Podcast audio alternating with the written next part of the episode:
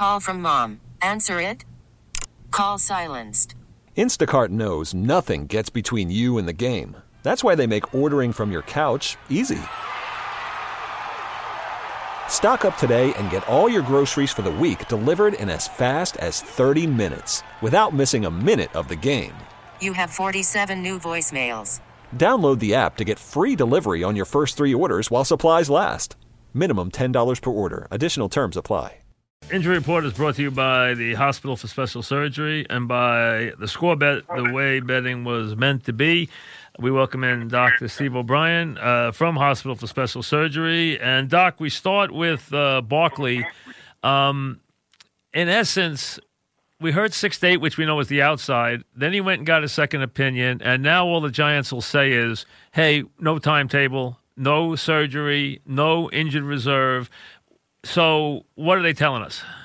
Well, first of all, Mike, this is a high ankle sprain, and the big problem with that is not an unstable ankle; it's performance. So, in a guy like this, whose whole success is predicated on his quick steps and his speed, you don't want him coming back until he can be himself. It'll take somewhere between three to five weeks. I don't know where eight weeks ever came from. Uh, sometimes when you get this kind of injury, you can get back quicker if you perform a surgery, and there's been some data on that actually out of the University of Alabama. But uh, Bob Anderson, who we saw as the best in the country, and he thought he didn't need that to be back in a timely fashion. What is So- the what's the so what's the the normal? What does it take a month on a baseline for everybody to come back? For Well, the most part, six- is it going to take you a month to come back? Minimum. No, it, take, it takes six weeks to heal, but by Right. three to four weeks, it should be solid enough to withstand what they want to do. and then it's up to the individual guy as to how he heals and everything else. Exactly. And every guy has a different, what we call host response. You may swell a lot, I may not swell at all. Right. You have a guy like LT who played a week following one of these injuries. Right. You have another guy that's out six weeks because he can't just stand the discomfort. Right. I would say he'll be out three weeks, and then after that, it'll be week to week. Okay, so it no more. So the six to eight was grossly exaggerated. Okay, so uh, Honestly, that's yeah, good to hear. Yeah, good Yeah. to hear that. How about um, now? The we don't have anything new on on uh, Sam Darnold yet. We have heard that he has started to exercise. Um, I haven't gotten any. The Jets, at least their coach, has talked about him playing week five, but I don't know what they're doing to move that along. Like I don't know how they're reassured. Then you hear the stuff like you first entered that a lot of other doctors who are even non-orthopedic guys have have weighed in and said, "Be very careful with this. This is very dangerous." I had another guy tell me today, "I wouldn't play a guy this year with this thing." So I mean, so where are they with this in your mind? Okay, so first of all, it's uncommon for the spleen to rupture. But he's going to have someone 280 pounds with a plastic helmet going at 20 miles an hour hitting him unprotected. So he's going to be in by far the highest risk group, just like a prize fighter would be. I would definitely not play him all year. I have looked so hard for any evidence to support him playing this year and found none. Is there any way to check the spleen? Is there any test that can be done? Yes, and I've been researching that, and I've spoken to a number of radiologists, and as far as I know, they can get tests to check the size of the spleen, which is a proxy for improvement, but that tells you about the size, not how structural, not structural integrity. A lot of splenic ruptures can hap- happen with no one touching them. So there's two parts. There's the size of the spleen, and there's the structural integrity. There's no precedent here. There's no studies. I looked up the largest study out there. It was a review of 52 studies, which said that there was really no good way for them to tell when the spleen was safe. They can tell the size, and they think that's a proxy, but not in this case. And they recommended, okay, that the athletes stay out at least eight weeks from Wow. contact. But even when they chose eight weeks, that was based on the furthest out splenic rupture was eight weeks from the diagnosis. Doc, you That's- did you did Yeah. 15 years on the Giants sideline. Did you ever have a mono player? Not that I remember, Mike. Let me say one thing. The Jets doctors are great doctors. I just don't understand why there's not criteria out there because you know what's going to happen? Every Tom, Dick, and Harry is going to mimic what happens with Sam Darnold in NCAA in high school and college. You have to be able to make sure you take the safest approach. I just want to hear what the rationale is. It's Gotcha. okay for me to run for him to run around. But here's the problem: even if he plays and doesn't hit his spleen, you can get chronic fatigue syndrome. Everybody knows this. This is not a bacteria; it's his body's ability to fight it. And if he gets run down, he's not going to fight it well, and he could get he could get chronic fatigue, which he may, may never get rid of. This is a virus.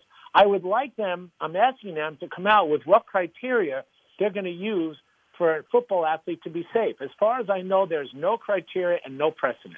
It's a it's the trickiest thing I've ever heard anyone talk about is this whole thing with him and this uh, and mono. As a matter of fact, I don't remember ever having a discussion in all these years about a player in mono before.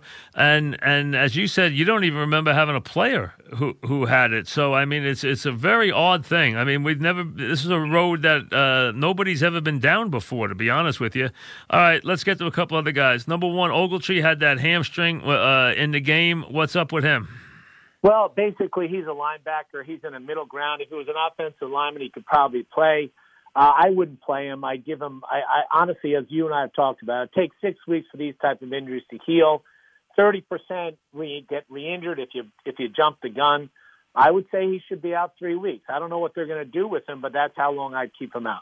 Edelman uh, got banged up in the Jet game. The Pats, you know, who are very tricky with injuries, didn't have much to say about him. He looked like he got banged up pretty good. And did you get any information on Edelman? Well, only the public information, but I'll tell you, they did a nice job in evaluating it because they took him out to protect him. When you injure your ribs, Mike, you can have a situation where you don't have a fracture and you can have bleeding into your lungs. So they they were smart to take him out. X-rays were negative, and then they were smart to get an MRI, which showed that he had no underlying soft tissue damage. So it's going to be he's safe to play, and now it's just a matter of uh, performance. And if and if um, you know they think they need him against um, Buffalo, they'll put him in, and if not, you won't see him very much. My guess is he'll likely be held in reserve unless it's a close game. Um, Tyreek Hill's been out since the since week one with, with his uh, shoulder. Uh, I'm, I don't think he's scheduled until next week to come back. Uh, there had been rumors maybe he'd be back this week against the Lions. Uh, ironically, the team that that your son's involved with. Um, how about Tyreek and his shoulder situation?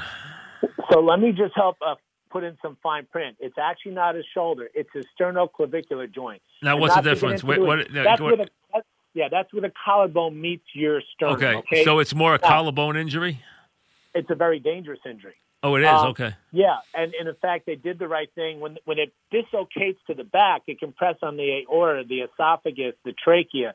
It can be a life-threatening injury. Wow. So, so what they did was they made sure that he was stable. They brought him to the hospital, and from what I understand, they put it back into place. When you put it back into place, you have to have a cardiothoracic surgeon there. Okay, it's that dangerous. So, having said that, it's a very strong joint, and it should heal within six weeks. There was an NFL player in 2015. There was a report he came back in five weeks.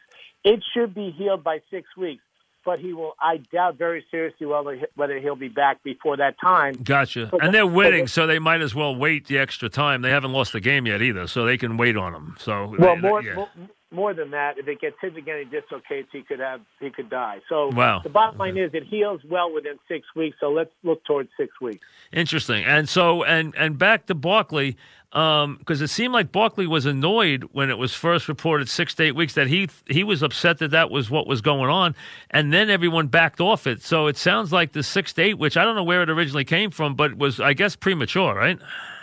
Yeah, it was premature.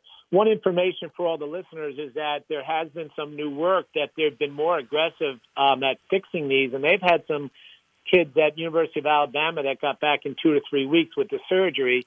But that should only be done in certain situations. And Bob Anderson felt that it wasn't necessary and that he'd be able to be back probably in three to four weeks. Why is the high ankle sprain so tricky? It's not tricky in terms of diagnosis. It hurts, and they can't pivot off of it. Um, so they just become a different player. It's it's not unsafe at all. But it's a Um, tougher injury than the lower sprain, right? If you do it to the foot or below the ankle, it's an easier one for players to heal from, right?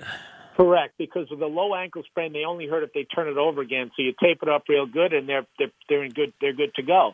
The problem with a high ankle sprain, Mike, is they can't push off. They can't. They lose their ability to be the player they were. And yeah, you- especially and- especially a guy like this who's a big cut guy. That's a very yeah, and obviously a quick and a big cut guy. That's a very key thing. Is you got to be able to make that quick cut. And again, you have guys like LT who are back in the week, and you have Well, other guys that are sick. As So- you know, since you were with him all those years, you know that using LT is impossible. He was Superman. I mean, so we all know that he. I mean, he played with stuff that you know none of the guys couldn't even got on. Yeah, as you know, couldn't even got on the field with, right? Mike, in 32 years of practice, I've never seen such a freak of nature. Yeah, I mean it's true, and he was that good too as a player. As you know, you were there with him all those years, so you know very Yeah. well. Thanks, Doc, Yeah. very much. Have a good weekend. Take care, Mike. Have All a right, good one. Dr. Steve O'Brien, and as you know, he was there through all those LT injuries. He was there through the Giants' great run in the uh, you know 80s and 90s as on the sideline with the Giants all those years, and that was true. LT played with stuff that other guys were out months. He'd be back in a week, or not at all. At all, he'd play anyway. I mean, he played with injuries that other guys wouldn't even go near the field. But there was only one of those guys. Back after this. T-Mobile has invested billions to light up America's largest 5G network from big cities to small towns, including right here in yours. And great coverage is just the beginning. Right now, families and small businesses can save up to 20% versus AT&T and Verizon when they switch. Visit your local T-Mobile store today.